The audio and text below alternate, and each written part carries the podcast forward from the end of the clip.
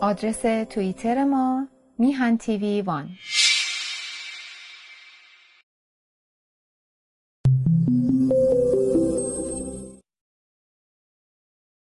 درود به همه عزیزان، درود به همه ایرانیانی که در داخل ایران هستند و همچنین در خارج، و درود ویژه دارم برای همه عزیزانی که در مبارزه به شکل فعالانه علیه جمهوری اسلامی تلاش می‌کنند. دست همگی اونها درد نکند و امیدوارم که در این بستر پیوسته بتوانید به دستاوردهای زیباتری برسید. و به هر حال امروز هم به دنبال برنامه‌های پیشینمون کار خود رو دنبال می‌گیریم و بحث‌های گوناگونی رو که می‌خواستم با شما در میان بگذارم عبارت از چند نکته برجسته و مهم جامعه هست و ما می‌دانیم از جمله مباحثی که هست امروز در این روزهای اخیر، در این یک هفته‌ای که گذشت، مسئله مبارزات گوناگون در شهرهای گوناگون، حتی در شهرهایی که در گذشته مبارزات وجود نداشته است، و همچنین در ارتباط با همین بعد از ظهر مجدداً بحث مبارزات و خواستای عرض حضورتون که مربوط به اداره یا شرکت واحد کارگران و کارکنان رانندگان شرکت واحد، برای همه اینها بیانی هستش که دوستان عزیز شادابی جامعه کماکان ادامه داره. از یک طرف جمهوری اسلامی در جهت تخریب نیروها، تخریب انگیزه های ملت هست، ولی از سوی دیگر ما میبینیم که این حرکت های مبارزاتی در گام های مختلف، در چرخش های مختلف به ناگهان میآید بالا و خود رو بروز میدهد. خاطرتون هست مبارزات سالهای اخیر 96 98 و سرکوب واقعا جنایتکارانه‌ای که جمهوری اسلامی ترتیب داد در 98 که گفته میشد که نزدیک 1500 نفر انسان که آمده بودند و خواستای خودشون رو میخواستند اینها رو نابود کرد، اینها رو اعدام کرد، اینها رو با مسلسل‌ها از بین برد. بله، همین حکومت جمهوری اسلامی از نظر وحشی بودن بی سابقه هستش، در تاریخ ما بی سابقه است به عنوان فعالیت‌های رژیم‌هایی که پیوسته سرکوب کردند. بحث من راجع به تهاجمات بیرونی نیست، بلکه رژیم‌های موجود در ایران و واقعاً کدوم رژیم در تاریخ ایران به میزان جمهوری اسلامی در سرکوب و خفقان میتواند برسد. هیچ رژیم دیگری به این ترتیب هرگز نبوده است، هرگز نبوده است. این رژیم سیاسی، آخوندی، اسلامی، شیعه، انفرادی، یعنی استبداد فردی یک آخوند، و همه اینها بیان وجود یک نظام دیکتاتوری فاسد هست.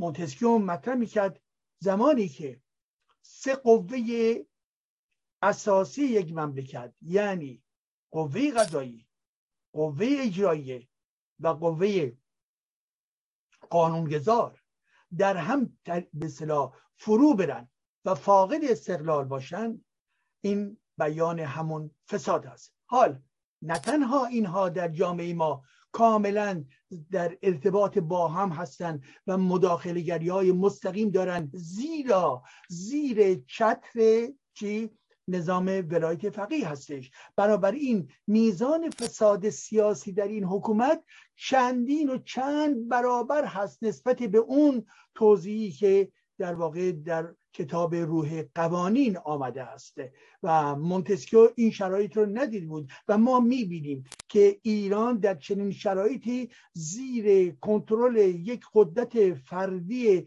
مذهبی و بنابراین مسئله فساد سیاسی در بالاترین حد خود داره اون خودش رو نشان میدهد. بنابراین در جامعه ما اگر جمهوری اسلامی و مشخصا خامنه ای که یک جلاده، که یک آدمکش هستش، بله یک جلاد، یک آدم کش هستش. ما این رو میگوییم و این به عنوان یک سیاه‌نمایی و یا ناسزاگویی نیست. کسی که جلادی کرده، کسی که آدم میکشه باید خجالت نباید داشت، باید مستقیما گفت. برخی از این رسانه ها میآیند و شست و رفته میخوان خودشون رو بکنن و میگوین حرفهای به اصطلاح خارج از نزاکت نباید گفت و این حرفها. عزیزان من، زمانی که این حکومت و مشخصا زیر کنترل آیت الله خامنه ای 1500 نفر کشته می شود، غیر از آدم کشی مگه چیزی دیگر می توانیم ما گیر بیاریم؟ زمانی که این رژیم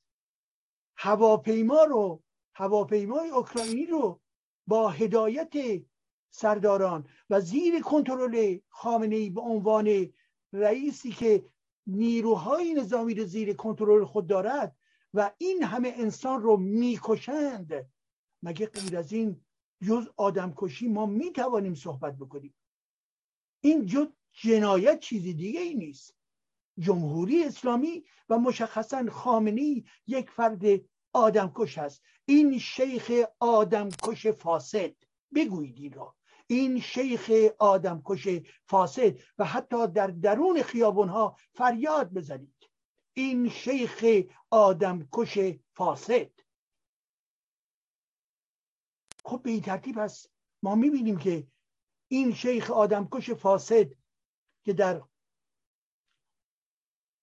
اعتراضات 98 کشت، با چه ایده‌ای در سر که این همه کشتار دیگر این جامعه رو به زیر کنترل قرار میده و کسی دیگه توان واکنش مبارزاتی نخواهد داشت. بکشیم تا چی؟ تا تمام در واقع توانهای مبارزاتی و انگیزه های مبارزاتی قطع می شود. این فکر خامنه‌ای بود. به همین خاطر کشتار کرد تا درسی بدهد برای مرحله دیگر. و امروز عزیزان درس چه بود؟ درس ادامه مبارزه هستش. مبارزات گوناگونی که داره صورت میگیره در جاهای مختلف. پس بنابراین نگاه بکنید، ترس بر جامعه غلبه ندارد. جمهوری اسلامی میکشد تا بترساند. حال آنکه امر ترس، امر در واقع اینکه به اعتبار ترس ملت، مردم فلج بشوند و دیگر نتوانند حرکت بکنند، میبینیم که برعکس حرکت ها ادامه داره. در شهرهای گوناگون ادامه پیدا میکنند. و این بیان چیست؟ همین خانواده ها، چه بسا خانواده هایی بودن که در میان اینها کسانی در سالهای گذشته نابود شدن توسط جمهوری اسلامی، ولی میان زخمی هستن خانواده های ما، ولی میان در درون خیابان ها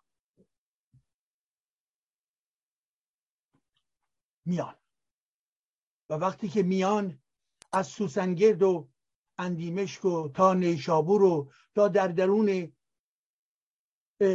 عرضم حضورتون که مناطق گوناگون آمدند و گفتند که بی شرف، بی شرف. به کی؟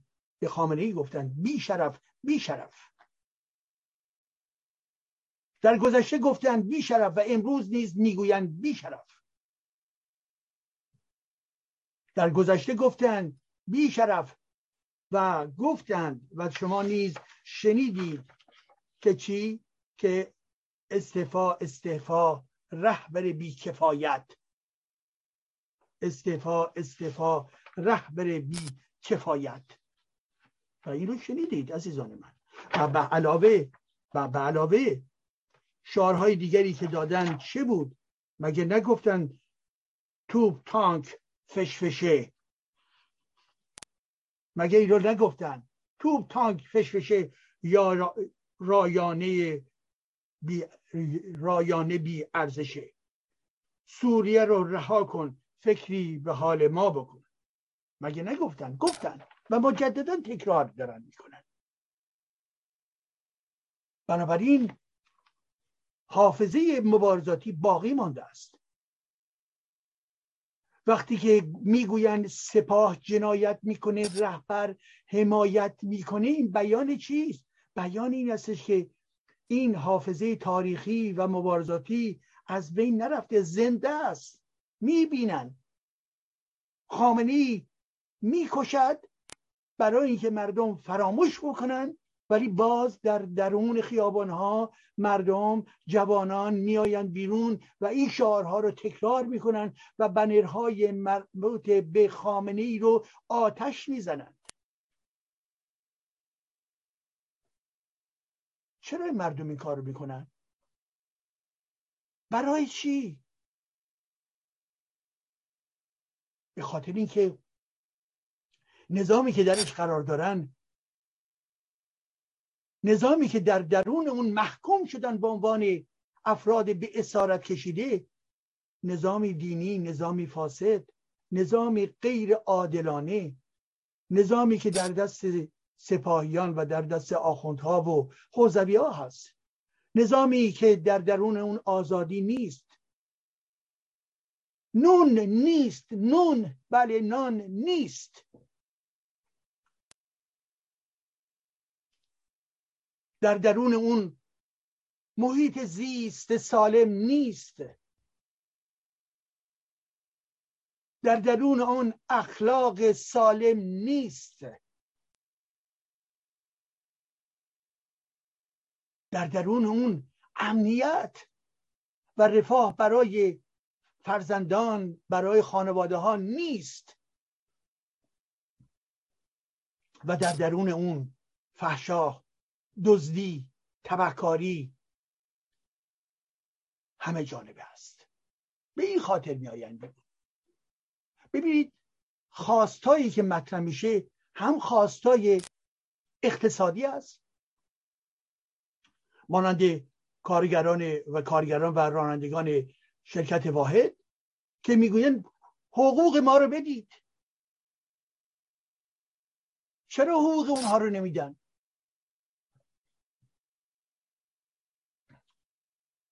میگویند حقوق ما رو بدید. از این گرفته تا زمانی که میبینیم که بیایند میگویند بیشرف بیشرف، تا زمانی که میگویند سپاه جنایت میکنه، رهبر حمایت میکنه، تا زمانی که میگویند اصولگرا، اصلاح طلب، دیگه این ماجرا تموم شد، تا زمانی که میگویند مرگ بر خامنه ای، تا زمانی که میگویند رئیسی جنایتکار، اینها بیان چیست؟ یک سلسله مراتب از خواستا و شعارها هستش. شعارهای اقتصادی، صنفی، سندیکایی برای آزادی بیان و همچنین تا رفتن به این که بگوین مرگ بر این نظام، مرگ بر خامنه ای و رد کردن قدرت سیاسی که بر پایه اصلاح طلب و اصولگرا داره عمل میکنه. هر کدوم از اینها به نوبه خود. بنابراین زمینه اعتراض همیشه سر جایش عزیزان من و شعور جامعه بیش از پیش افزایش پیدا کرده.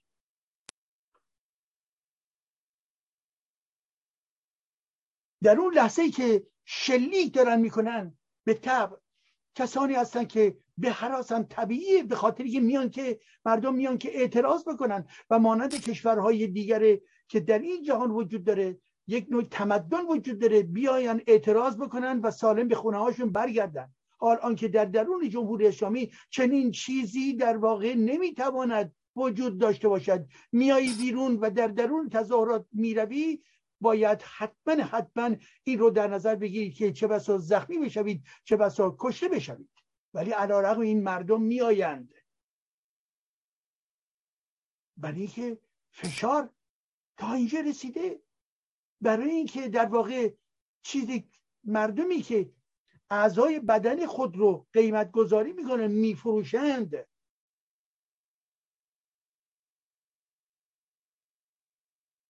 مردمی که افرادی که بچه های خودشون رو عملا به درون خیابون ها میفرستند، نه همه البته روشنه، ولی اونهایی که در وضعیت بینوایی کامل قرار دارند، و مردمانی که در ایران عزیزان من فقر و فقر مطلق بیداد میکنه. فقر یعنی چی؟ فقر مطلق یعنی چی؟ یعنی که شما برای زندگی خودتون احتیاج دارید کالری داشته باشید، کالری بخورید و جایی داشته باشید که دارای امنیت و برای استراحتتون مورد استفاده قرار بگیره.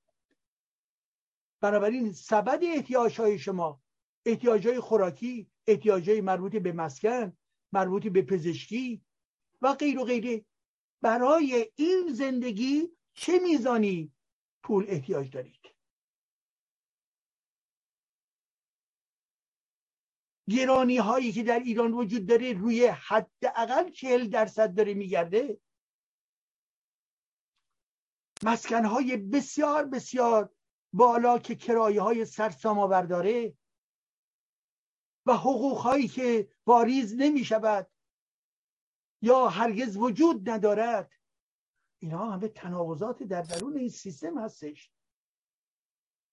محدودیت ها حالت های عادی نداره که در جوامع دموکراتیک شما میبینید. به شکل بسیار حادی عمل میکنه. خب به این ترتیب در این جامعه که فقیر شده، بیش از پیش فقیر شده، گفته می شود بر اساس خود آمارهای حکومتی حداقل 60-65-6% جامعه در زیر خط فقر و فقر مطلق هستند. روی 85 میلیون انسان اکثریت گسترده آنها در شرایط فقر هستند، فقر مطلق نیز هستند. یعنی اون وسیله مالی که بتواند به اینها اجازه بدهد که نان خودشون رو، مرغ و گیاه و برنج و مسکن و غیره رو پولش رو بدن ندارند. بنابراین فقره.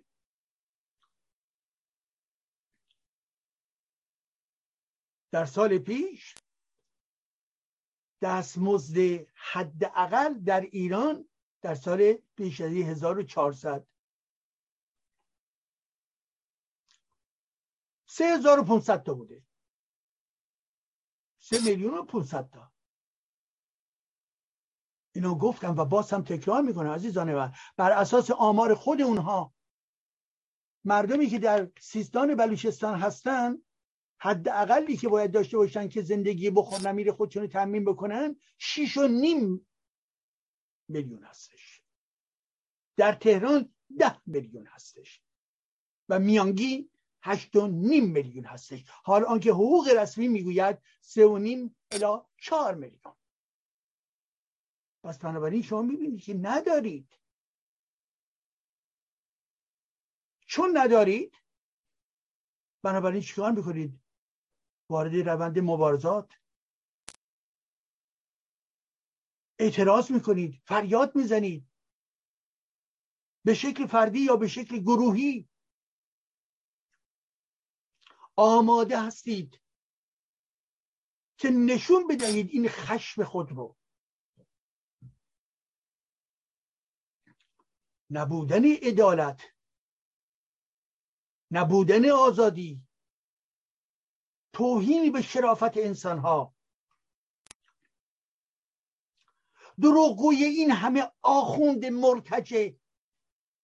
همه آخوندها مرتجعند عزیزان من، همه آخوندها مرتجع، یعنی از نظر فکری ارتجاع هستند، استثنایی وجود ندارد.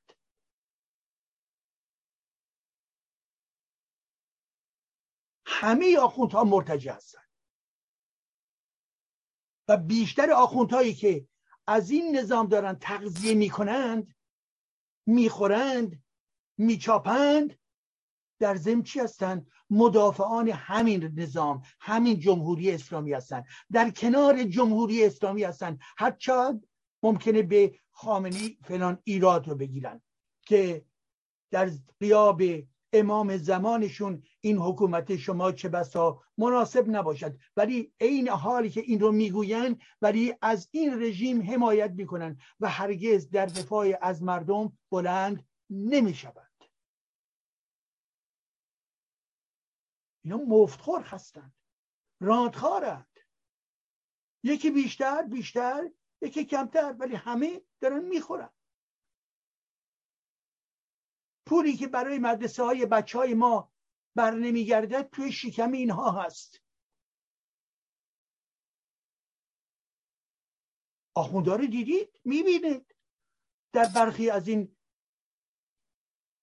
فیلم های کوتاه چگونه اینها حمله میکنن به زنان عزیز ما برای لکه ننگ بشری که همانا حجاب اسلامی باشد. و اینها خود یک مش آدم‌های بیمار، عقده‌های روانی، عقده‌های جنسی هستن. همه آخوندها این چنینن عزیزان من، شما مطمئن باشید. من اینها را خوب میشناسم. مرتجعینی هستن که دارای بیماری روانی و عقده‌های جنسی هستن.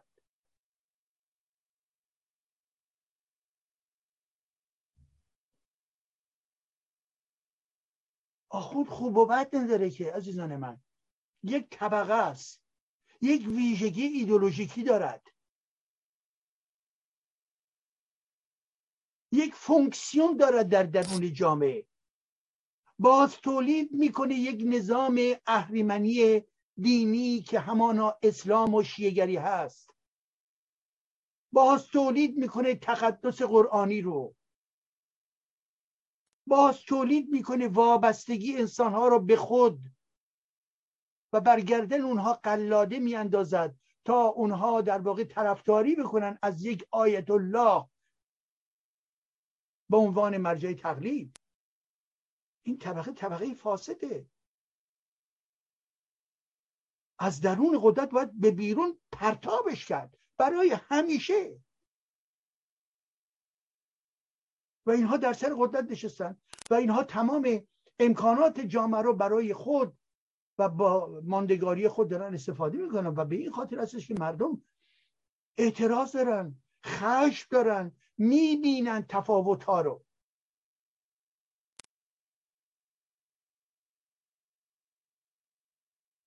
و فریاد اینها این هستش که ما نمیخوایم کوتاه بیاییم.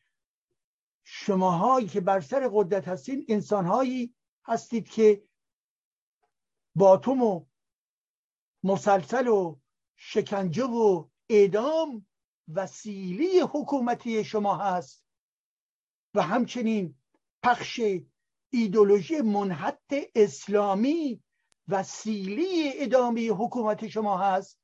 و همه اینها در خدمت چیست؟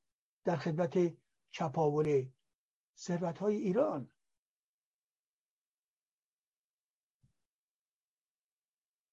مانند پیامبر اسلام در زمانه خودش که چاپید حقوق دیگران را و شما همون کار را داریم می‌کنید، منتها در یک گسترده بسیار وسیع با میزان درآمدهایی که امروزی هست.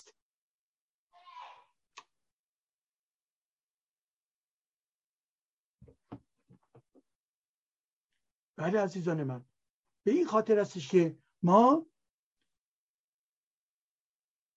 یادمون باید باشه که اگر مردم بر سر اعتراضای خودشون اصرار دارند و میاد در درون خیابونها برای اینکه میدونن که جامعه ایران سرشار از بی‌عدالتی است.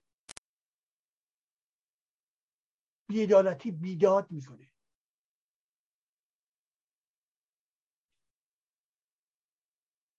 پس وظیفه ما چیست عزیزان ما؟ ما به عنوان افرادی که در خارج از کشور هستیم، اون گروه های سیاسی که دارای نقشی برای خود قائلن، اونها چه کار میکنن؟ اونها باید جواب بدن، باید جواب بدن. اونهایی که به هم نزدیکن چرا نرفتن یک اعلامیه در حمایت این جنبش‌ها منتشر بکنن؟ اونها باید جواب بدن. کافی نیست که بگویید در داخل ایران رهبری نیست. شما چه میکنید؟ هسته های جهت دهنده در ایران حتما وجود دارد، ولی خارج کشور رو ما داریم صحبت می‌کنیم. در این لحظه این گروه‌های سیاسی گوناگون به ما نشان بدهند در طی یک هفته‌ای که گذشت چه کردند. نامه به سازمان ملل دادن، نامه به اتحادیه اروپا دادن، اعتراضات خیابانی برگزار کردند، ایجاد یک مرکز خبرگیری و انتشار خبر به پا کردند، همکاری‌های مشترک رو دامن زدند.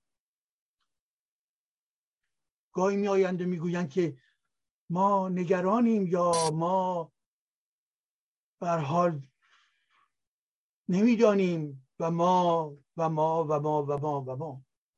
شما اگر نمی‌دانید و نگران هستید این حرفا، پس به خاطر چی به عنوان جریان سیاسی هستید؟ هر کدوم از شما ممکنه 10 نفر 100 نفر عضو داشته باشید. راهنمود بدید، کار بکنید، فعالیت بکنید. من ضدیت با گروه‌های سیاسی به هیچ وجه ندارم. برعکس، اونها یکی از امور لازم در درون دموکراسی هست. من پاپولیست نیستم که علیه گروه‌های سیاسی بزنم، ولی از اونها میخواهم بپرسم و میپرسم چه کردید؟ باید کار بکنید. دموکراسی بدون احزاب معنا ندارد. و اینکه کدوم یکی از این احزاب انتخاب من و شما هست، این برمیگرده به جهان بینی ما، به گرایش ما و غیره و غیره، و روند مبارزاتی و روند انتخاباتی که فردا در درون جامعه برقرار خواهد شد. ولی اینها با هر حال گروه هستند، دارای پروژه سیاسی هستند. اینها باید به ما بگویند که در طی این یک هفته چه کردند.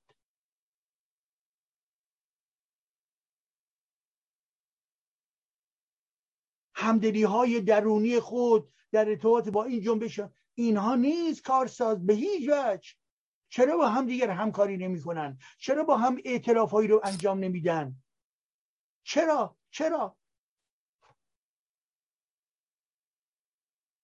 بنابراین بخش سیاسی، یه بخش دیگر هست کنشگران گوناگون در زمینه حقوق بشر، در زمینه محیط زیست، در زمینه‌های مختلف که اینها به هر حال کار خودشون رو دارن انجام میدن. و همچنین ما روشنفکران، ما دانشگاهیان، ما بگوییم الیت جامعه غیر و ذالک، هر کسی باید بتواند کاری انجام بدهد. باید این کار رو کرد. وظیفه ما هستش.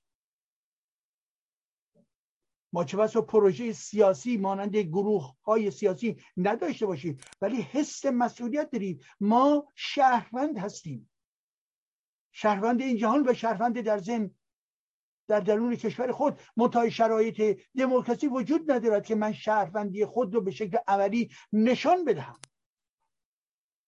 ولی تمایل، گرایش، روحی شهروندی داریم و من مسئول هستم. خب به این خاطر هستش که بنابراین ما این چنین وظایفی رو داریم.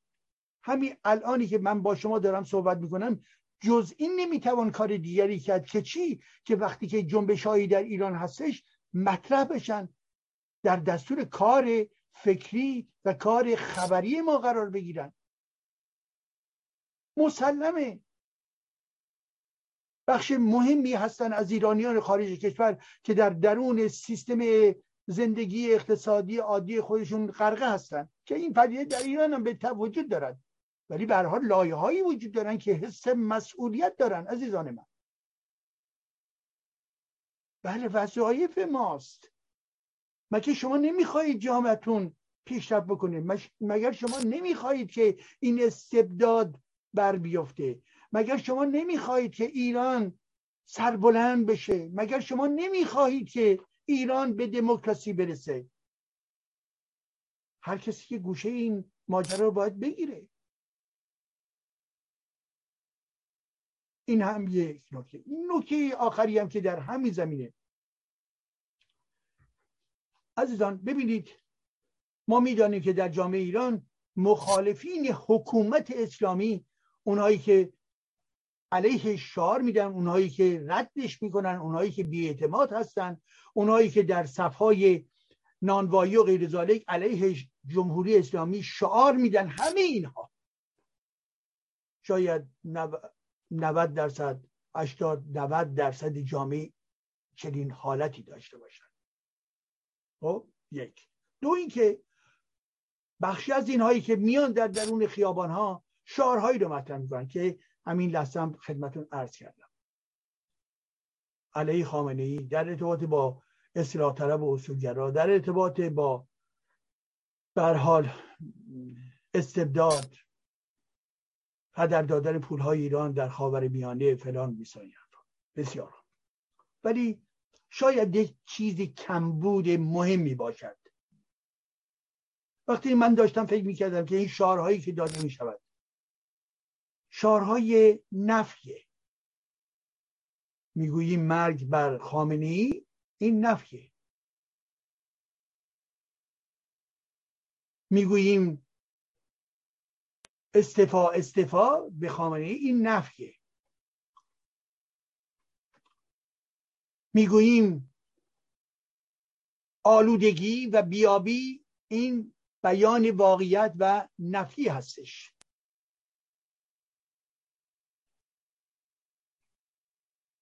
ولی عزیزان ما در نظر بگیریم که ما چه میخواهیم.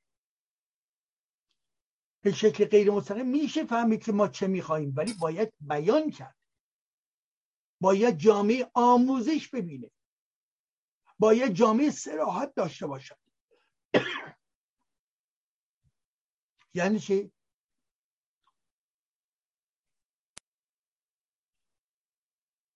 آیا خاص جامعه دموکراسی هست یا نه؟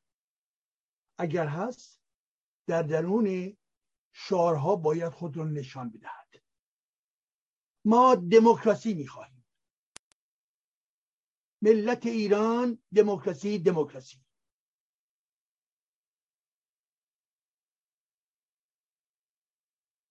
مردم ایران آزادی، آزادی. زنده باد اصل حقوق بشر. روی پلاکارت ها باید بیاید. در درون خیابان ها کسانی که با این همه قدرت می روند و جان خودشون رو به خطر می اندازند، خیلی عالی خواهد بود که چنین شعارهایی رو نیز ما از دهان این دوستان بشنویم.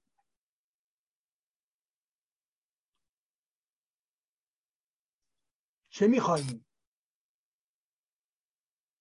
دموکراسی، دموکراسی در برابر جمهوری اسلامی.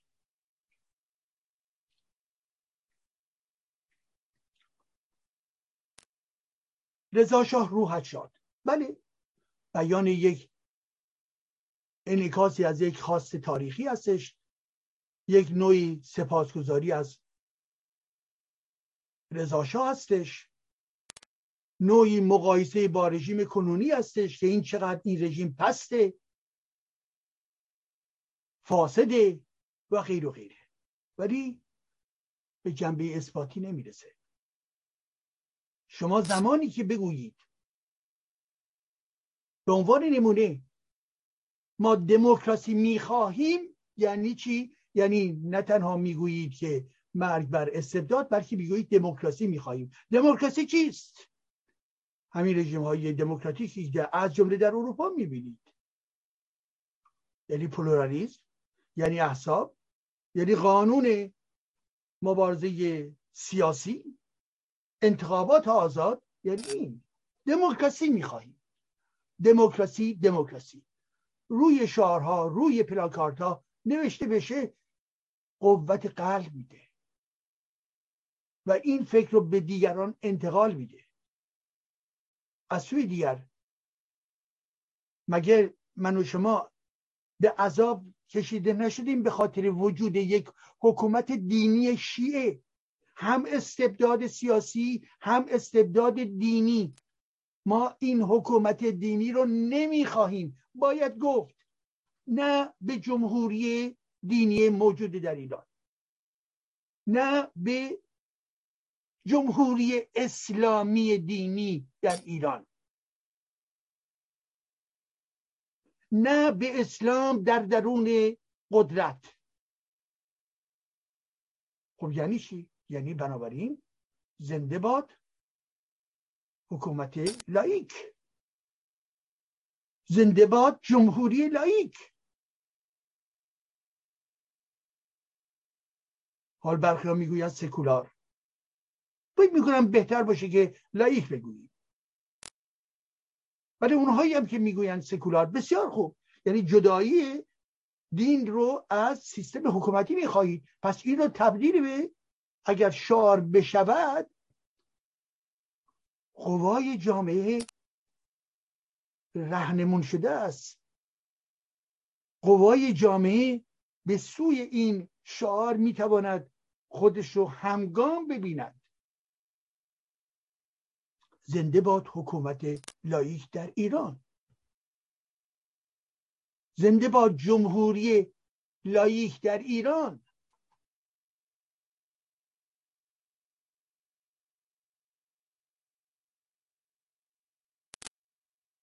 پس بنابراین ما فقط به نفی نباید بپردازیم، بلکه به اثبات باید گرایش پیدا بکنیم و این اثبات، این جنبه های اثباتی، یک رونده، بیان یک آموزشه، بیان یک تربیت سیاسی هستش و بیان پختگی بیشتر و بالاتر هستش.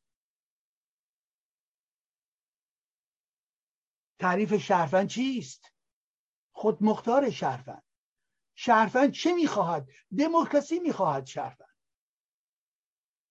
شهروند کیست؟ کسی که از صغارت در آمده و رأی میدهد، انتخاب میکند. شهروند کیست؟ کسی که انتقاد به نظام موجود میکند و در ضمن رأی میدهد و نظر میدهد و میگوید چه میخواهد. میگوید چه میخواهد؟ آلترناتیو، جایگزین چه میخواهید؟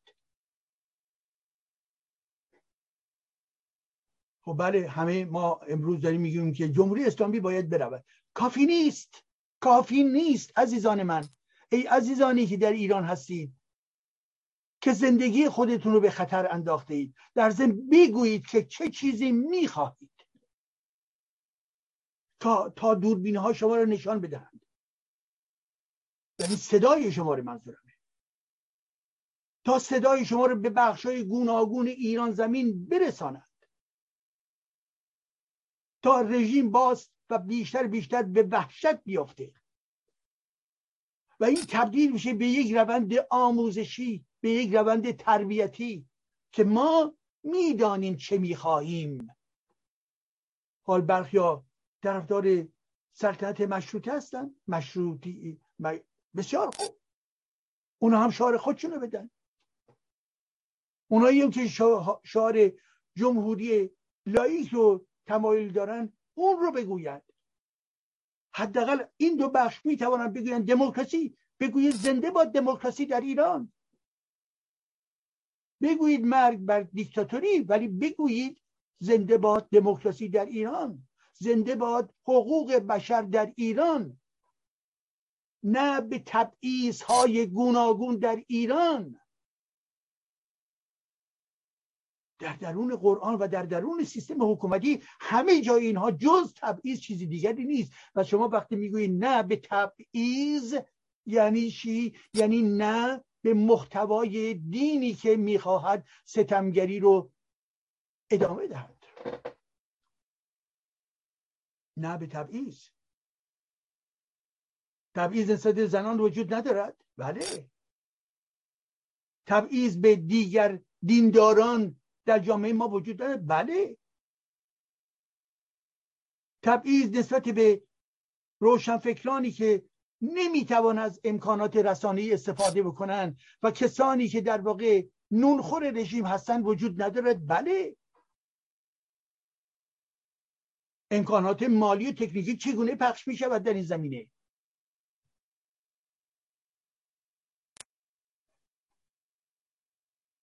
تبعیض‌های اتنیکی وجود ندارد. بله، تبعیض نسبت به همه آزادی‌خواهان در سراسر ایران وجود ندارد. بله، تبعیض نسبت به غیر شیعه ها وجود ندارد. بله، تبعیض نسبت به غیر خودی ها وجود ندارد. بله، بنابراین ما همه گرفتار این نظام اهریمنی هستیم. مای ایرانیان، همه ما ایرانیان، ما در چارچوب یک نظامی هستیم که جز ستمگری و تبعیض چیز دیگری تولید نمی کند. ریشه تبعیض در درون این نظام حکومتی هستش عزیزان من. بس بگویید نه به تبعیض. و زمانی که شعار برای حقوق بشر میدهید یعنی این که به خواست همه ایرانیان دارید توجه میکنید، شهروندان ایران زمین، شهروندان ایران شهر یعنی کشور ایران.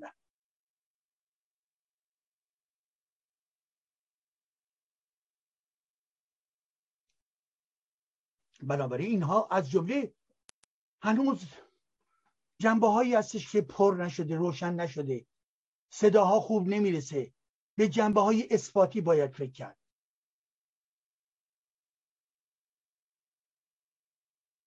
اگر این اقتصاد فاسده بگویید اقتصاد پایدار، نگویید اقتصاد مقاومتی.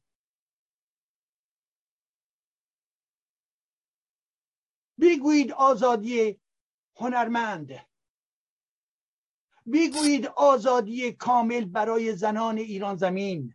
اینها رو به این ترتیب مطرح بکنید، مشخص، عریان، آشکار، با صدای بلند، در درون تاکسی ها، در درون صفهای مربوط به نان و گوشت و هر چیز دیگر و در درون خیابان ها اون شما عزیزانی که درش ورود پیدا میکنید و خشم خود رو نشان میدهید و شعار میسازید و شعار رو تبدیل میکنید به یک در واقع امر سیاسی علیه این نظامت، این نظام موجود. بله، همه عزیزان این جنبه‌های مثبت و اثباتی رو که انگیزه های ما رو قوی میکنه، که ما رو در واقع بیش از پیش تشویق میکنه، اینها رو باید مطرح کرد.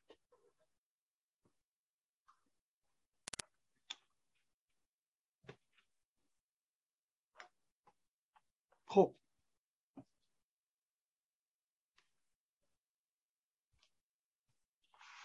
در اینجا یک نکته دیگه هم بگویم عزیزان، در پایان این بخش خاطرتون هست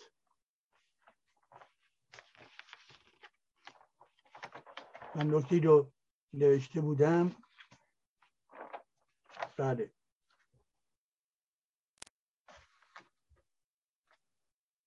یکی از آخوندهای معروف ایران، امام جمعه اصفهان، نه تنها معروف به معنای جزو مرتجع ترین قشر جامعه هست،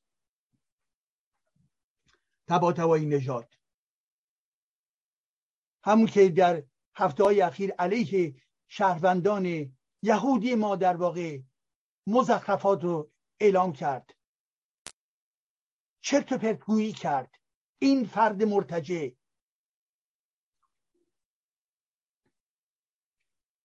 توف به روی او بیاندازید.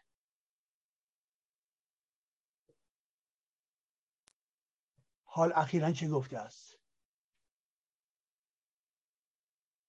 میگوید ما در ایران ماکارونی گرون شده، آدم چیز دیگری میخورد. سر و صدا کنید، آبروی کشور را برده اید. جالبه، ماکارونی گرون شده، آدم چیز دیگری میخورد.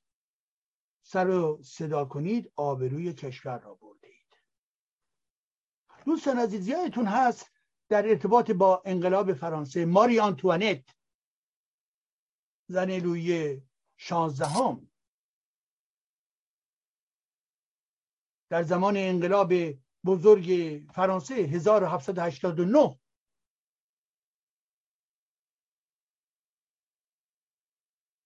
در اون زمان جامعه فرانسه جامعه انقلابی، جامعه خشمناک و جامعه بود که در ضمن میخواست تنبیه بکنه شاهان خود رو و تعداد زیادی در این دوران کشته شدند. علیرغم تمام مسئولیت‌ها و خطاهایی که بود نباید آدم‌ها کشته می‌شد، ولی چنین شد. ما به تاریخ داریم نگاه می‌کنیم.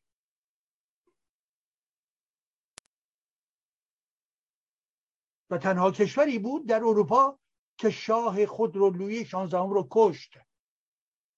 انقلاب فرانسه در ضمن با جنبه‌های افراطی و با جنبه‌های انسانی و با جنبه‌های آزادی خواهی، حقوق بشری، همینها در هم تنیده شده بود. بسیار درس آموز است انقلاب بزرگ فرانسه. و زمانی که ماری آنتوانت رو به محاکمه می‌کشاند و لویی شانزدهم رو نیز به محاکمه می‌کشند، هر دو رو در واقع محکوم به گیوتین می‌کنند. ولی یک جمله بسیار بسیار معروفی از جانب ماری آنتوانت مطرح شد و اون که وقتی که بهش گفتن که مردم اعتراض دارن، قیام کردن، نون ندارند، گرسنه هستند، گفت خب حالا اگر نون نیستش و این حرفا، شیرینی بخوره. اگر نون نیست شیرینی بخورن. یعنی بیان نوعی ارتجاع فکری، نوعی عدم فهم مسائل عمیق در جامعه. نون سمبل چیزی که ندارید و گرسنگی دارید.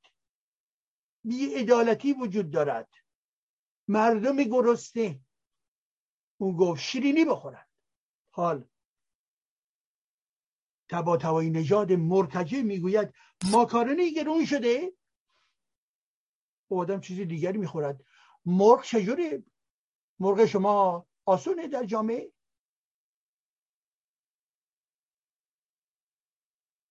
نان چی شد؟ نان بگی که میخوایید در واقع جیره بندی بکنید. نان خوردن تنها آسونه در جامعه ایران؟ گوشت قرمز آسونه در جامعه ایران؟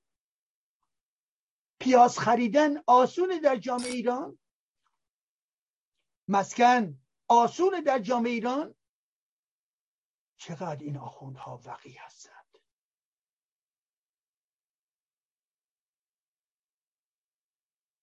یادتون باشه عزیزان من، وقاحت و تبهکاری جزو ویژگی‌های آخوندها هستش. همه آخوندها مرتجعند.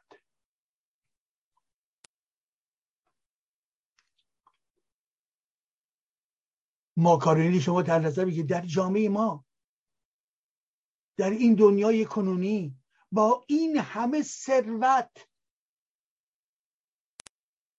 با وجود این همه امکانات گازی و نفتی که به لحاظ تحریم‌های بین‌المللی که مقصر اصلیش جمهوری اسلامی هستش و نمیتواند اینها رو به راحتی بفروشد، ولی تمام ثروت‌هایی که در این 43 سال اخیر اینها به دست آوردند و بین خود تقسیم کردند، اینهایی که گفتن جامعه رو ما آباد می‌کنیم، اینهایی که گفتن انقلاب اسلامی جامعه رو جامعه توحیدی خواهد کرد، اینهایی که گفتن اقتصاد مقاومتی، تئوری مرتجع بزرگ آقای خامنه ای، چه شد که اقتصاد ساده‌ای در این مملکت که مسئله نون هست در دست مشتی احتکار کننده، دوست، راندخوار که در جستجوی فرصت‌های گوناگون هستند تا به محضی که صدای اوکراین میشنود میگوید چه چیزی رو تبدیل بکنیم به یک کالا و ایجاد قحطی بکنن، و از سوی دیگر اقتصادی که بر پای خودش عمل نمی کند، شکمندگی های ساختاری دارد، تبدیل به این می شود که چی؟ که مردم نمی توانند به راحتی نان بخورن. همون کاری که با واکسن ها کردن، همون کاری که با هر چیز دیگه در این جامعه دارن اینها انجام میدن. نان نیست، میگوین آرت نیست، چرا که این آرت ها رو به اون طرف برسا میبرن و به اصطلاح بیشتر میفروشن. پس مدیریت شما کجاست؟ آرت که یک چیز مقدماتی در این مملکت هستش، در این جامعه باید باشد. مگه جامعه ایران مانند افغانستانه؟ مگه جامعه ایران مانند عراقه؟ مگه جامعه ایران مانند لبنانه؟ مگه جامعه ایران مانند هر این کشورهایی که در سطح بسیار پایین اقتصادی قرار دارن؟ مگه جامعه ایران مانند اونهاست؟ یک پتانسیل عظیم ثروت در این جامعه وجود دارد.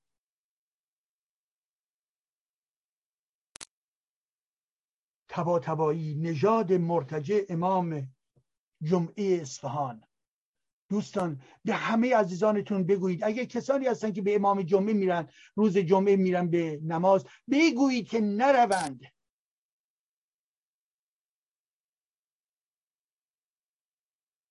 بگویید که شبنامه پخش بکنن و این امام جمعه مرتجع رو در واقع افشا بکنند، اعلامیه پخش بکنند.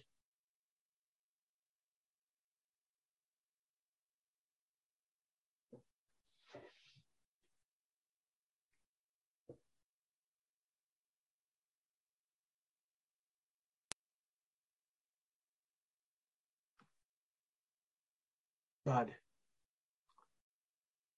کشاورزان مبارزه می کنند،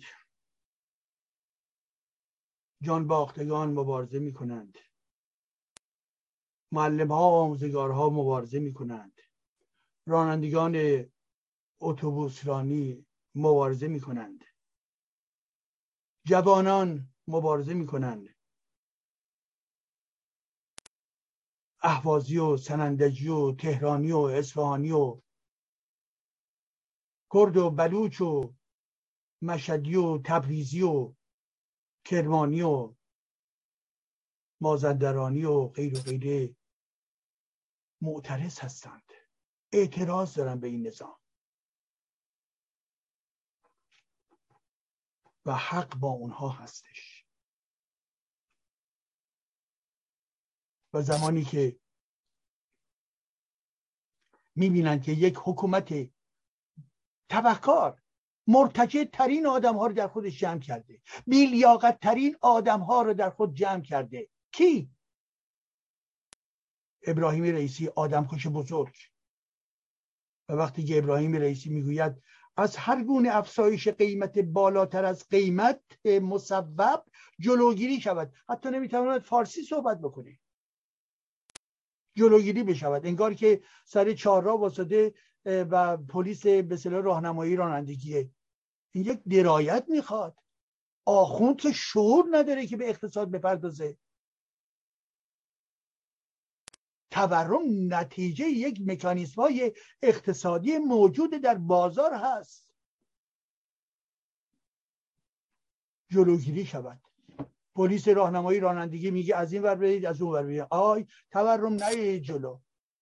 اینا شعور نداره، آخوند که شعور نداره. که این بیان فلاکت جامعه ماست که امروز حکومتش در دست این هاست. از اون سوی دیگر در تبریز برخی از شهروندان آمدن در دلیل خیابون ها دارن میرقصند و نیروهای سرکوب حکومتی میان که اینها رو به هم بزنن، جلوش رو بگیرن.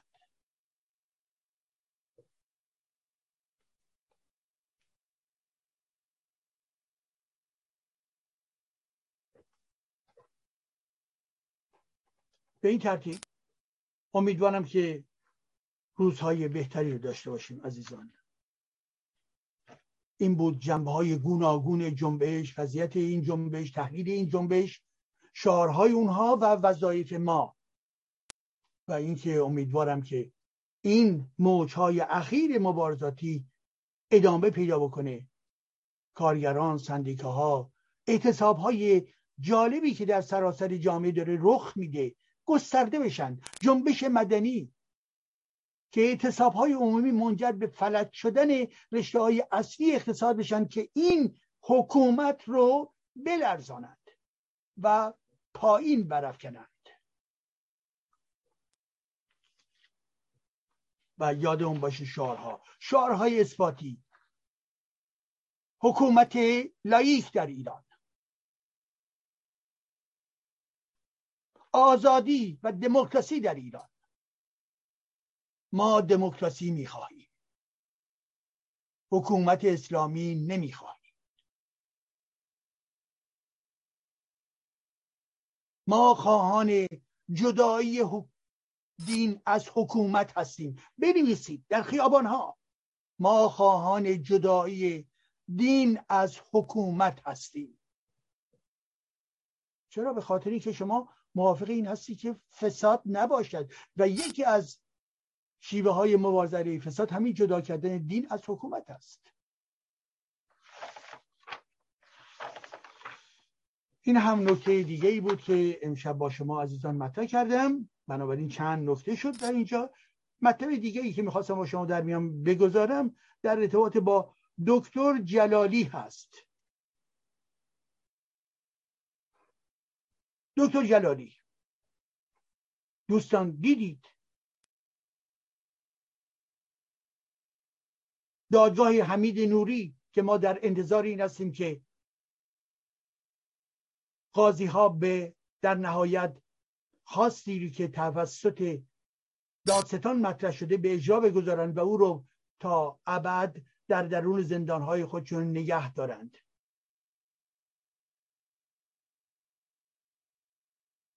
جانیان در برابر دادگاه باید محکوم بشوند. و در جستجوی همین گونه پدیده ها هستیم که وقتی که ما میبینیم که جمهوری اسلامی چه سیاست هایی رو در واقع به پیش ببرد و اون همان سیاست گروگانگیری جمهوری اسلامی هست تا در زمینه‌های مختلف، در دورهای مختلف انسان‌های بدون گناه، بدون خطا را می‌گیرد، در زندان می‌اندازد و در جستجوی معاملی با حکومت‌ها و کشورهای دیگر هست. و امروز دکتر جلالی نازنی چند سال هست که به دعوت دانشگاه به ایران رفته بود، از سوئد و تحت بهانه‌های واهی اعلام کردن که این کار جاسوسی کرده است در ایران و میگیرند و در زندانها در شرایط بدی اون رو به اسارت میکشند. و زبزبه ها امروز به دنبال محکومیت نوری، جنایتکار نوری هستش که جمهوری اسلامی میگوید که باید تاخت بزنیم، نوری باید آزاد بشه،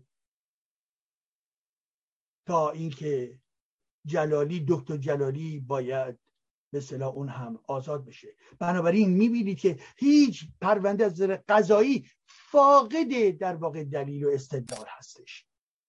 پرونده جلالی فاقد هر گونه این تهمت هایی که زدن، فاقد واقعیت، فاقد حقیقت هستش. اینها تهمته، اینها ناسزاگویی علیه این همکار عزیز هستش آقای جلالی.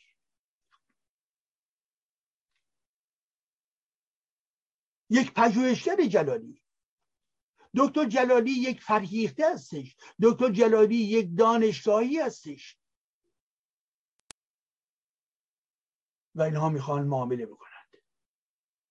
و یاد اون باشه که همین هفته‌های اخیر نیز دو سندیکالیست فرانسوی نیز که متعلق به سندیکای اف او یا فورس اووریه یا در واقع نیروی کارگری هستند در ایران بازداشت شدند و گفتن که اینها آمدن که معلمان رو تحریک بکنند. اینا در جستجوی قربانیان دیگری هستند و آبروی ما رو در سطح جهان میبرند. عزیزان، آبروی ایران رو میبرند. تبهکارانی که بر قدرت نشستند.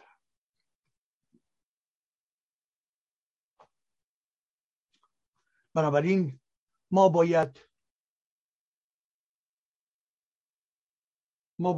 طرفدار آزادی بدون قید و شرط دکتر احمد رضا جلالی باید باشیم. شهروند سعودی که در تهران در 1395 به دعوت دانشگاه تهران شیراز به ایران سفر می کند و دستگیر می شود و به اوین انتقال داده می شود و به اون سپس تهمت زدن که جاسوسی برای اسرائیل می کرده است. دکتر جلالی یک دانشمنده، یکی از شخصیت‌های ایرانی هستش که دارای دوتا تابعیتی است، دوتا ملیتی است، مانند بسیاری از انسان‌هایی که در این جهان کلونی دارن این چنین زندگی میکنن. بله، ولی برای جمهوری اسلامی همیشه این به عنوان در واقع تهمتی استفاده میکنن علیه این انسان‌ها. حال این که خود اون دار دستای حکومتی و آقا زاده هاشون امروز در غرب و در آمریکا دارای همین ملیت های دو تابعیتی هستند، اونها پنهان باقی میماند، زیرا خودی ها هستند. ولی کسانی که متعلق به مردم ایران هستند اونها رو میگویند دو تابعیتی ها، یعنی جاسوسی. بنابراین تهمت های به دکتر جلالی تهمت های وقیحانه جلادان حکومت اسلامی هستش. جلالی چندین بار به اعتصاب غذا پرداخته و حتی به بیمارستان انتقال پیدا کرده و بنابراین بیش از پیش جامعه داره بهش توجه میکنه. در خارج کشور ما نیز باید بهش توجه بکنیم. باید خواستار آزادی دکتر جلالی باشیم و باید در برابر معامله احتمالی فردا میان دولت ایران و دولت یک دولت دیگر در اروپا که بخواهن نوری رو آزاد بکنن و جلالی رو از اون طرف در واقع از گروگانگیری خودشون جدا بکنند، ما باید بخواهیم که جلالی باید آزاد بشه و نوری کماکان در دست سیستم عادلانه غربی باقی بماند.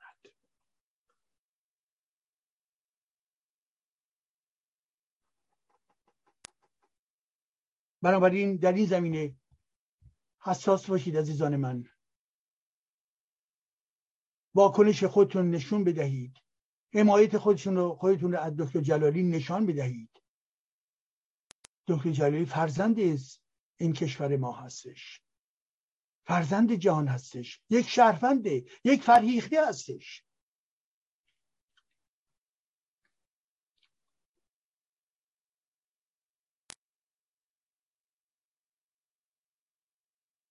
دادگاه‌های اسلامی مگر چه چیزی جز بی دادگاه‌های تهمت زن چیزی دیگری نیستن. ما هرگز به این دادگاه‌های جمهوری اسلامی نمیتوانیم اعتماد بکنیم. دادگاه واقعی مانند اون دادگاهی هستش که نوری رو به محاکمه میکشاند، مستقل، با دقت. تمام دادگاه‌های جمهوری اسلامی وسیله سیاسی هستند در خدمت مستبد بزرگ.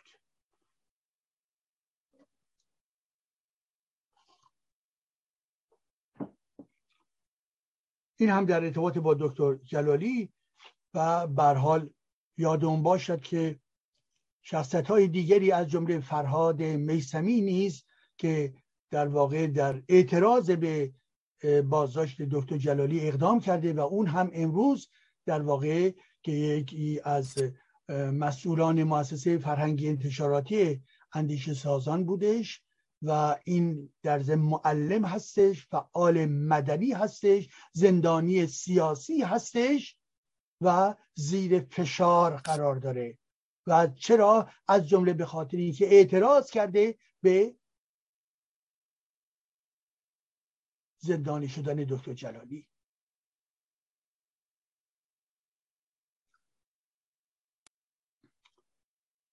و به این ترتیب همین عزیزان باید از زندانهای جمهوری اسلامی باید خارج بشوند، باید آزاد بشوند. اگر جهان امروز تناسب قوای در میان کشورهای امروز میتوانست از خود قدرتی نشان بدهد که یک سیلی باشه بر چهره این جمهوری اسلامی که این همه فرزندان ما رو اذیت نکنه، که این همه فرزندان ما رو زجر و شکنجه ندهد،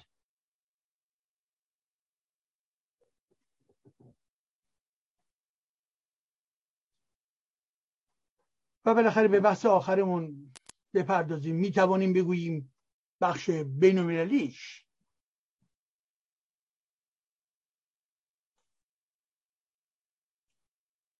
بین‌المللیش از یک سو حزب الله لبنان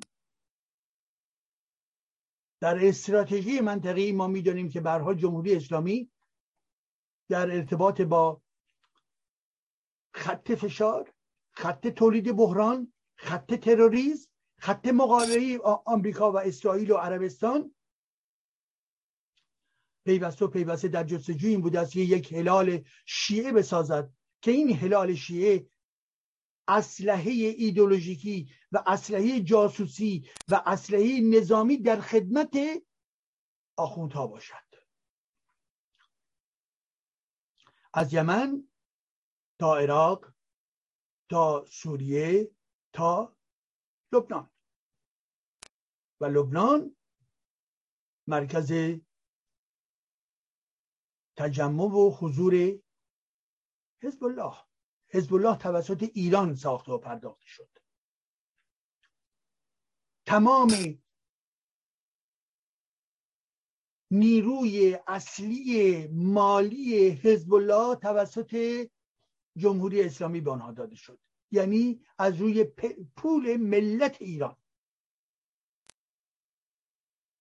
یک بخش مهمی از لبنان زیر کنترل حزب الله است، یک جریان تروریستی، یک جریانی که در پیوسته در فعالیت‌های مربوط به در واقع پولشویی‌های بین‌المللی نقش داشته است، یک جریانی تروریستی که پیوسته علیه دیگر نیروهای لبنانی اقدام‌های توطئه‌گرایانه کرده است. بله، در انتخابات اخیر در روزنامه‌ها شنیدیم که در این انتخابات اخیر در لبنان عملاً منجر به نوعی شکست برای حزب الله شده. تعداد نمایندگانش کم شد، هنوز نتیجه قطعی بیرون نیامده، ولی بر پایه این مرحله از نتایج شکست خورده است. شکست کی؟ شکست حزب الله. حزب الله اگر شکست می‌خورد یعنی جمهوری اسلامی هستش که شکست خورده است. عزیزان من، شما وقتی میرید به بیروت، از بخش جنوبی شهر بگیرید تا بروید به طرف مرزهای لبنان و اسرائیل، بنابراین شمال اسرائیل، تمام این منطقه به طور عمده زیر کنترل مستقیم حزب الله و در درون خیابان‌ها و مراکز به اصطلاح عمومی چه چیزی رو میبینید عزیزان من؟ چه چیزی رو میبینید؟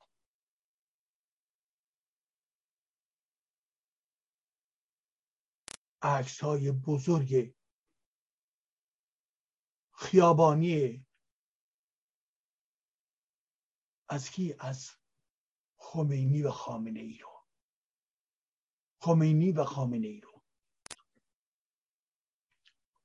و یک لحظه شما میگویید من در کجا هستم؟ بله، شما در لبنان هستید و به اعتبار حسن نصرالله این مزدور جنایتکار که علیه مردم ایران، علیه فرهنگ ایران، علیه ایران زمین،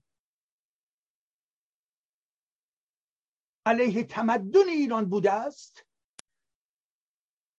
این شیخ جنایتکار بنابراین برای خوشخدمتی به اربابش که خامنه ای باشد زینت کرده است خیابانها را با عکس خامنه ای و خمینی.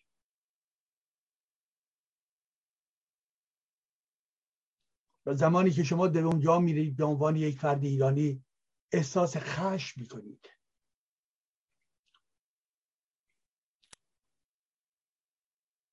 و پولهای ایران که برای خانواده های حزب اللهی تقسیم می شود، برای مدارس حزب اللهی تقسیم می شود، برای کارمندان وابسته به حزب الله تقسیم می شود، پولی جانانه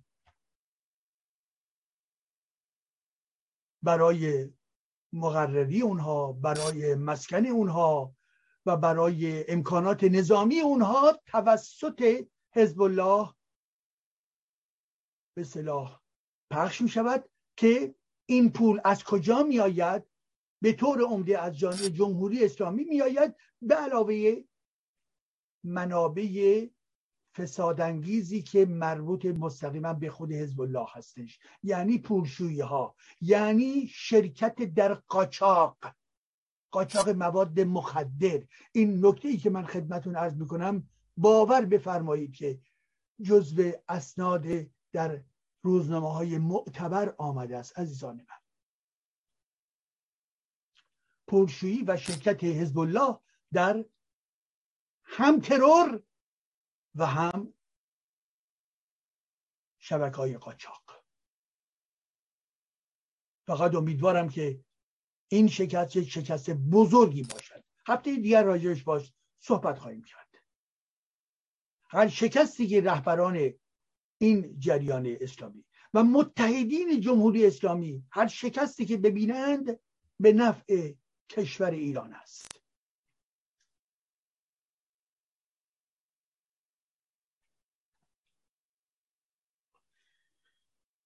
خب این هم از این. و بالاخره نکته آخر در ارتباط با مسائل خارجی،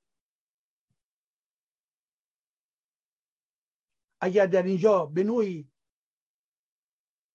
در این سالهای اخیر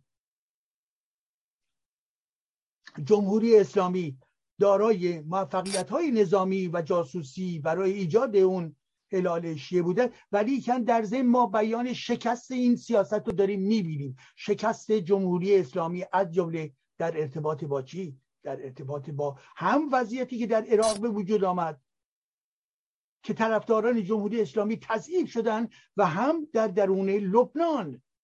و امیدوارم که در لبنان اینها به شدت تضعیف بشن، زیرا نیروهای دیگر نمیتوانند به راحتی کار بکنن. با حضور حزب الله یک نیروی خفقان نه تنها روی بخش جامعه که اونها زیر کنترل دارن، بلکه همچنین در درون نظام سیاسی لبنان.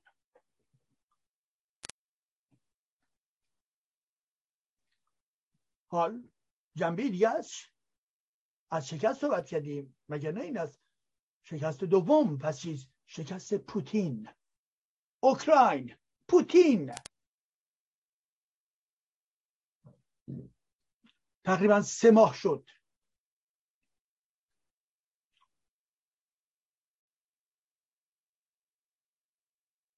از اواخر ماه فوریه و تا امروز.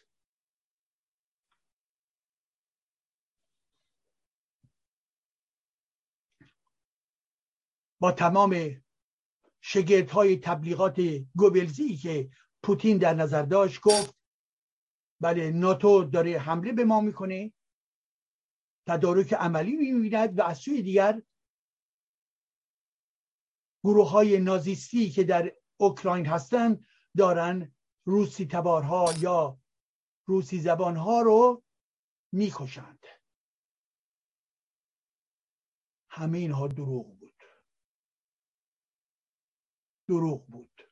چرا؟ به خاطری که میخواست جنگ خود رو بکنن. چرا؟ به خاطری که پوتینی که با خود جاه طلبی و نوستالژی تزار و استالینیسم رو داشت و خود رو به عنوان یک فرد اقتدارگرا میبیند و میخواهد آنچه که از شوروی اون زمان جدا شد رو مجدداً به دست بیاورد، امپراتوری خود رو بسازد و اوکراین رو باید به تصرف در می آورد قبل از اون که اوکراین به طرف در واقع اتحادیه اروپا و به طرف ناتو حرکت بکند.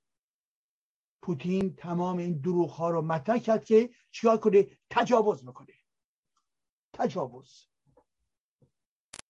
و با تجاوز خودش هدفش چی بود؟ اینکه اوکراین رو که فکر میکرد که زلنسکی با یک یورش اولیه کاملا جا رو خالی میکنه، نیروهای خودشو به داخل در واقع از شمال از بیلاروسی به داخل اوکراین آورد. این تهاجم تا نزدیکی حومه کیف یعنی پایتخت حرکت کرد، ولی از آن بعد تمام ماجرایی که تا به حال گذشته شکست پشت شکست بوده است.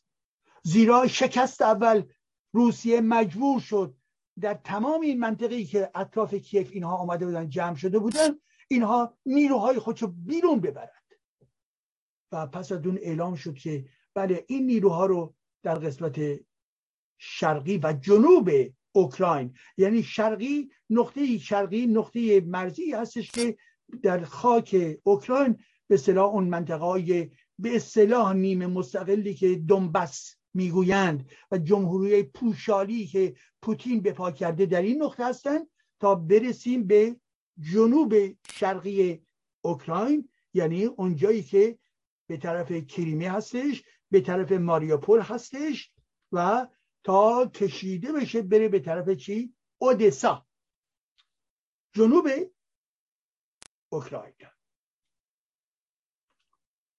اون بخشایی که زیر تصرف قرار گرفت توسط نیروها هم دونباس که بخشی از دونباس کاملا قسمت شرقیش و هجوم وسیع به منطقه جنوبی به طرف شرقش، در واقع جنوب شرقی، جنوب ولی قسمت شرقی کشور، از جمله ماریوپل که بارها در به اصطلاح خبرها شنیدید و هنوز هم که هنوزه ادامه داره، زیرا از جمله در این نقطه یک به اصطلاح یک منطقه بزرگ صنعتی بودش و دارای در واقع بسیار امکانات مخفی و مثلا بونکرهای بزرگی بوده که در درون اون افراد دارن مقاومت میکنن، انسانهای غیر نظامی هستن که در درون زیرزمین ها دارن در واقع زندگی میکنن، زندگی که چه عرض کنم زیر این فشار بمباردمان ها و هر چقدر که روسیه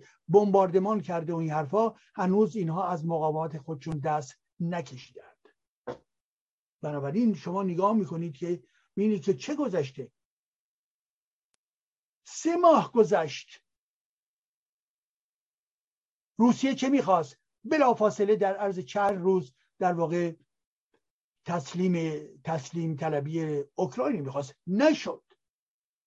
مردم اوکراین مقاومت کردند، ارتش اوکراین مقاومت کرد، رئیس جمهور اوکراین مقاومت کرد، اروپا به حمایت درآمد، مردم اروپا و همچنین رژیم‌های سیاسی اروپا و جهان غرب و آمریکا و اینها شروع کردند به کمک رساندن، کمک اقتصادی، کمک هومانیستی، کمک مربوط به امور درمانی و همچنین کمک‌های نظامی، و آمریکا نقش بسیار مهمی در این زمینه ایفا نمود. در یک دوره 3.5 میلیارد و در یک مرحله دیگه اعلام کرد 33 میلیارد به اوکراین کمک میکنه که در بخشی از اینها بخشای نظامی برتر بودند. بله اوکراین که پوتین میخواست یک باره در واقع در دهان خود قرار بدهد، واسطاد و امروز خبرهای همین چند ساعته اخیر هم نیز هست که یک، ماریوپل یعنی اون منطقه‌ای که اینها هنوز نتوانستن تصرف کنن علیرغم یک باند بسیار وسیع رو زیر کنترل خود دارند، ولی در این حال در واقع مراکز مقاومت هنوز وجود دارد و به خصوص در بخش شرقی اونجایی که دونباس هست عملاً نیروهای اوکراینی ضربات جدیدی رو به نیروهای روسی وارد آوردن و این هم منجر به چی شده؟ منجر به عقب نشینی‌هایی از یک سلسله از این روستاهای این منطقه شده است. عقب نشینی نیروهای نظامی روسیه، پوتین جنایتکار.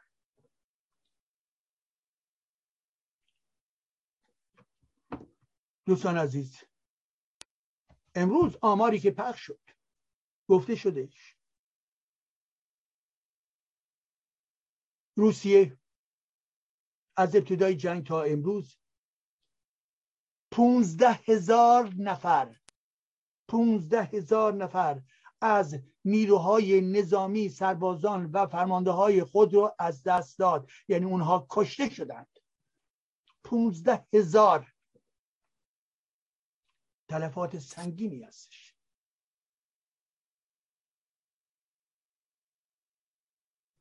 همین مبلغ رو، همین میزان رو ضرب در سه بکنید تا برسید به شمار زخمیان در این جنگ برای نیروهای روسی و به تبع بسیاری از مهمات اونها، تانک های اونها، لاشه این تانک ها که رها شدند، نابود شدند و کشتی های بزرگ روسیه. خب روشن است که اوکراین نیز تلفات سنگینی داده است، ولی یک ویژگی دارد: نیروهای نظامی پوتین به عنوان متجاوز و نیروهای نظامی اوکراین به عنوان مدافعین میهن خودشون اقدام کردند. و رشادت و جسارتی که نیروهای اوکراینی از خود نشون دادن عملاً یک درس بزرگی برای ملت‌های دیگر شد، از جمله ملت ما. ببینید که چگونه زمانی که شما انگیزه قوی دارید برای اینکه کشورتون رو از چنگال این مرتجعین خارج بکنید، باید هزینه داد. و به این ترتیب هستش که ببینیم که امروز دموکراسی به اعتبار مبارزات اوکراینی‌ها، دموکراسی، ارزش‌های دموکراتیک در جهان قوی‌تر شده است، زیرا اوکراین تجلی یک دموکراسی بود.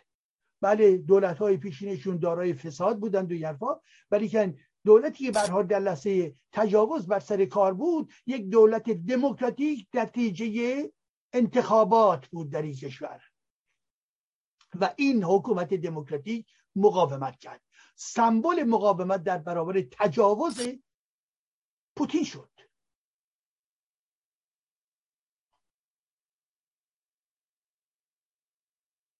به این ترتیب نتیجه چیست عزیزان من؟ نتیجه در این هستش که پوتین شکست‌های متعددی رو متحمل شده، هنوز به جنایت‌های خودش ادامه خواهد داد، هنوز به بمباردمان مراکز غیر نظامی ادامه خواهد داد، هنوز به مراکز جدید، شهرهای جدید از جمله چه بسا اودسا رو مورد تهاجم قرار بدن. بله، ولی در تمام استراتژی‌هایی که از ابتدا تا امروز داشت به لحاظ اون نوع اهدافی رو که در ابتدا اعلام کرده بود نسبت اونها شکست خورد. او میخواست پیروز بشه در طی چند روز، 3 ماه گذشت. هر جایی هم که آغاز به پیشروی میکنه از نقطه دیگری بهش حمله میکنند و این امتیازات رو ازش خارج میکنند. اعلام کرده که کیف رو در عرض چند روز میگیرد. دیدیم که نشد، 3 ماه گذشت و بنابراین در تمام منطقه شمالی عملا نیروهای خودش رو بیرون کشید و رفت که بیارد در طرف شرق متمرکز کنه و شرقی که در واقع دونباس هستش و میگفت و یه چندین سال هستش که در اونجا جنگ داخلی وجود داره از طرف طرفداران پوتین و نیروهای خود اوکراینی و علیرغم اینکه یک به اصطلاح حضور دائمی داشته، دائمی نه البته طی سالهای متمادی، ولی علیرغم این در واقع باز هم در این زمینه دارای ضعف‌هایی بود و شکست‌های گوناگون خورد. گاه جلو آمده ولی گاه به عقب رانده شده. من امیدوارم که به هر حال مردم اوکراین بتوانند با تمام این فداکاری‌هایی که می‌کنن بدون اینکه امتیازی به روسیه بدهند پیروز بشوند. به طب خارج از ذهن ما ممکنه در یک لحظاتی بخواهند امتیازاتی بدن و جنگ به پایان برسه، ولی تنها کسی که میتواند برای امتیازات فکر بکند و اقدام بکند فقط خود ملت اوکراین و نمایندگان واقعی اون هستند. من و شما حق نداریم که از اونها بگوییم و از اونها بخواهیم که بخشی از سرزمین خودشون رو رها بکنند و به روسیه متجاوز بسپارند. ما حق نداریم.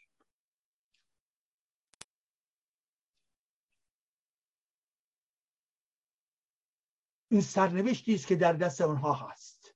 اونها باید تصمیم بگیرند و در برابر متجاوز یک از همیشه باید یادمون باشه، باید ایستاد. هر کسی که متجاوز یک بخشی رو بهش میدید باز میخواد چیزهای دیگری رو در همون مرحله یا در مراحل بعدی از شما بگیرد به زور. تجاوزکاری جزو اون سیاست و ماهیت اون سیاستی هست که همیشه میخواهد به حقوق دیگران دستاندازی بکنند. پس او خود رو چی؟ تصحیح نخواهد کرد.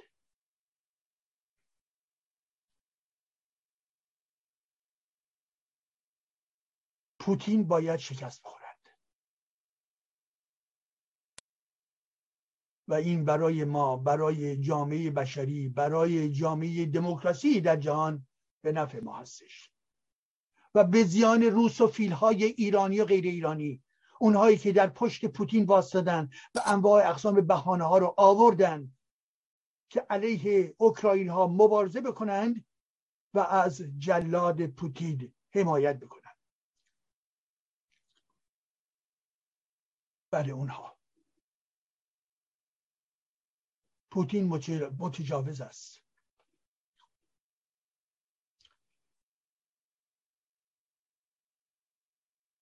زمانی که دبیر کل سازمان ملل رفت در 2 هفته پیش در روسیه،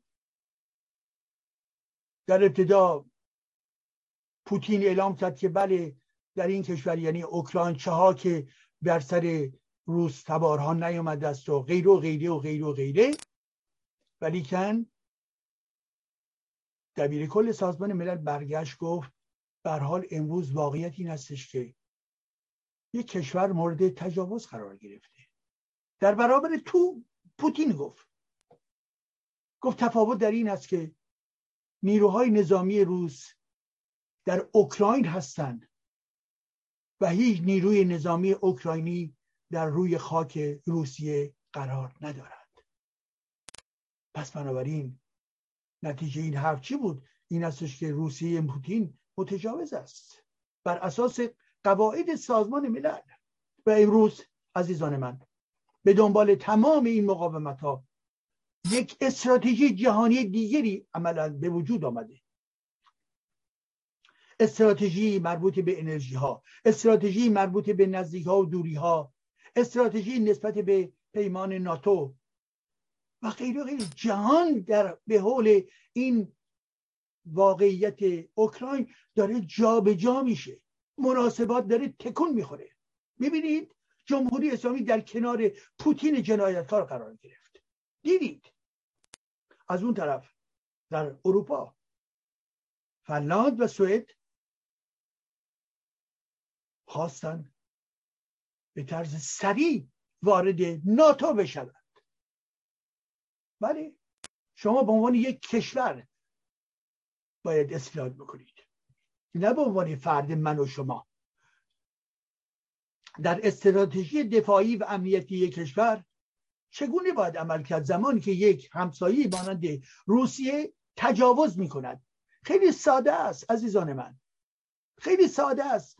فنلاند هم مرز با روسیه هستش و دردهای مختلفی از جانب روس‌ها به اون وارد شده است. بنابراین چه کار باید بکنه برای اینکه خود رو در شرایط امنیتی قرار بدهد؟ بنابراین گفت و قبل هم نیز گفته بود که ما میخواهیم هر چه سریعتر وارد پیمان چی؟ آتلانتیک شمالی یا ناتو بشویم. بله. و روس اعلام کرد که مواظب خودتون باشید.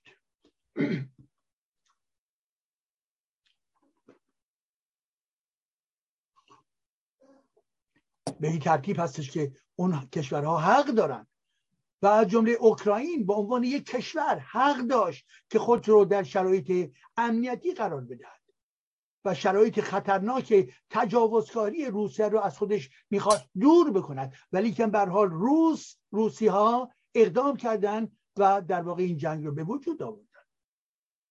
بنابراین امروز 32 کشور در چارچوب اتلانتیک شمالی یا ناتو قرار گرفتند و خاصیت این آتلانتیک شمالی یا ناتو چیست؟ هیچ کشوری نمیتواند به اعضای این ناتو حمله ور میشود، زیرا حمله کردن و تجاوز به یکی از این کشورهای عضو منجر به چی میشه؟ منجر به پاسخ دست جمعی کشورهای ناتو میشود. بله، در محاسبات این چنین است. حالا اینکه برخی از دوستان ممکن بگن که بله منم طرفدار صلح هم، ولی شما خود رو در چارچوب مناسبات بین‌المللی که یک سازمان مللی وجود دارد و رژیم‌های که گوناگونی در این جهان هستند چه کار باید بکنن؟ بله، اگر شما زمینه رو به وجود آورید که ما بتوانیم برویم به سوی خلع سلاح عمومی اتمی، زنده باشید و من از دیرباز این مبارزه رو دارم انجام میدم. حداقل 20 ساله که من در این زمینه دارم مبارزه میکنم برای خلع سلاح اتمی در سطح جهانی. ولی کشورها، شما مسئولیت که این کشورها رو اگر چنانچه داشته باشید، جزء مسئولین سیاسی درجه اول این کشورها اگر باشید، یک از این کشورها چه کار خواهید کرد؟ برای کشور خودتون میخواهید سیستم امنیتی محکمی داشته باشید که به کشور شما، قلمرو شما، خاک شما تجاوز نشود، مگر نه این است؟ بنابراین اوکراین هم همین رو میخواست، رژیم اوکراین همین رو میخواست و ناتو هیچ گونه اقدامهای عملی برای به تجاوز روسیه عملا انجام نداده بود. این یک داستان سرایی است. و به علاوه اونهایی که اعلام کردن یا از خود پوتین که بله در اوکراین کسانی که در واقع روس زبانها که مورد تجاوز و جنایت قرار گرفتن، کجاست اون دادگاهی که این رو اعلام کرده است؟ و به قول نهادهای بین‌المللی گفتن به پوتین اگر چنین امری واقعیت دارد، به چرا شما از دادگاه‌های بین‌المللی که وجود دارد و متعلق به در واقع سازمان ملل هست چرا شکایت نکردید؟ چرا شکایت نکردن؟ برای اینکه واقعیت داره، این دروغه.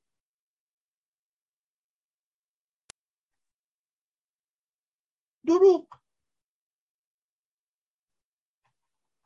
خب عزیزان من، این هم فصل دیگر امشب ما بود. بنابراین از مبارزات مردم ایران حرکت کردیم ویژگی‌های اون رو بیان کردیم، خواست‌ها و از جمله کمبودها و اینکه شعارهای اثباتی در راستای حکومت لایک، دموکراسی خواهی، حقوق بشر و غیر و غیره بیاید. و از سوی دیگر انتقاد کردیم به اون آخوند مرتجعی که مطرح می‌کرد که اگر ماکارونی گرون شده خب چیز دیگری بخورید. از سوی دیگر ما رفتیم و پرداختیم به چی؟ به وضعیت دکتر جلالی و اینکه دفاع از اون و ادامه بدهیم دفاعمون رو که او از زندان بدون قید و شرط باید آزاد بشود. بعد رفتیم به سوی اوضاع بین‌المللی، حزب الله و شکست اخیر حزب الله در انتخابات و بنابراین هر شکستی برای حزب الله در ضمن شکست جمهوری اسلامی هست و بالاخره از این شکست به شکست دیگری رسیدیم و این شکست دیگر چی بود؟ شکست در واقع پوتین، یار خمینی، یار خامنه ای، یار جمهوری اسلامی. و به این ترتیب بله اوکراین مبارزه می کند و پوتین در استراتژی‌های مختلفش در این حالی که تجاوزکاری خود رو ادامه می‌دهد و انسان‌های بسیار زیادی رو کشته است، ولی در این حال شکست‌های گوناگونی رو نیز دیده است. بنابراین این لحظه دیگر لحظه آخر برنامه ای ما هست عزیزان و در اینجا میخواستم دو کتاب رو معرفی بکنم خدمتون و این دو کتاب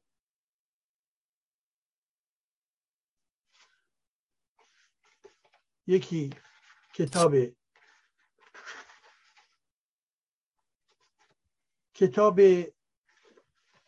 شعر، کتاب شعر تحت عنوان تنهایی دست جمعی، تنهایی دست جمعی از چه کسی؟ از بکتاش آبتین، شاعری که توسط جمهوری اسلامی کشته شد.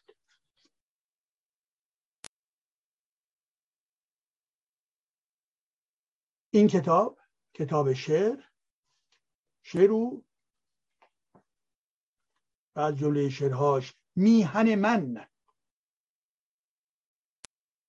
و تنش میهن من بود و اثر انگشتهاش بر جغرافیای من جوهر عشق پاشیده بود. برخاستم چون پرنده‌ای مهاجر که در قفسی تاریک پرپر میزند. افسوس من سرباز وفاداری برای میهن نبودم. افسوس میخوره بس دلش میخواد برای میهنش باشه. دوستی میهن و بسیاری شعرهای زیبای دیگر که در این کتاب جمع شده و این کتاب توسط نشر نا کجا، نشر نا کجا که متوجه میشید که انتشاراتی هست که در فرانسه وجود دارد، توسط این نشر این انتشارات منتشر شده است و بنابراین اگر بخواید این کتاب رو داشته باشید میتوانید به بذارید نا کجا و مستقیما به خود سایت در واقع این انتشاراتی ارتباط برقرار میشه و میتوانید از این طریق به اصطلاح تهیه بکنید. کتاب دومی که میخواستم برای شما معرفی بکنم در فرصتی نیست ولی که در دفعه‌های دیگه من برمیگردم به این کتاب که بخشی از نوشته‌های این کتاب رو بیان بکنم و این کتاب و انسان خدا را همسان خود آفرید از چه کسی؟ از دوست عزیز آقای آرمین لنگرودی و این هم یک کتاب تاریخی فرهنگی، دینی و کتابی که بر اندیشه و فرهنگ ما می افزاید. و به این ترتیب هستش که این کتاب توسط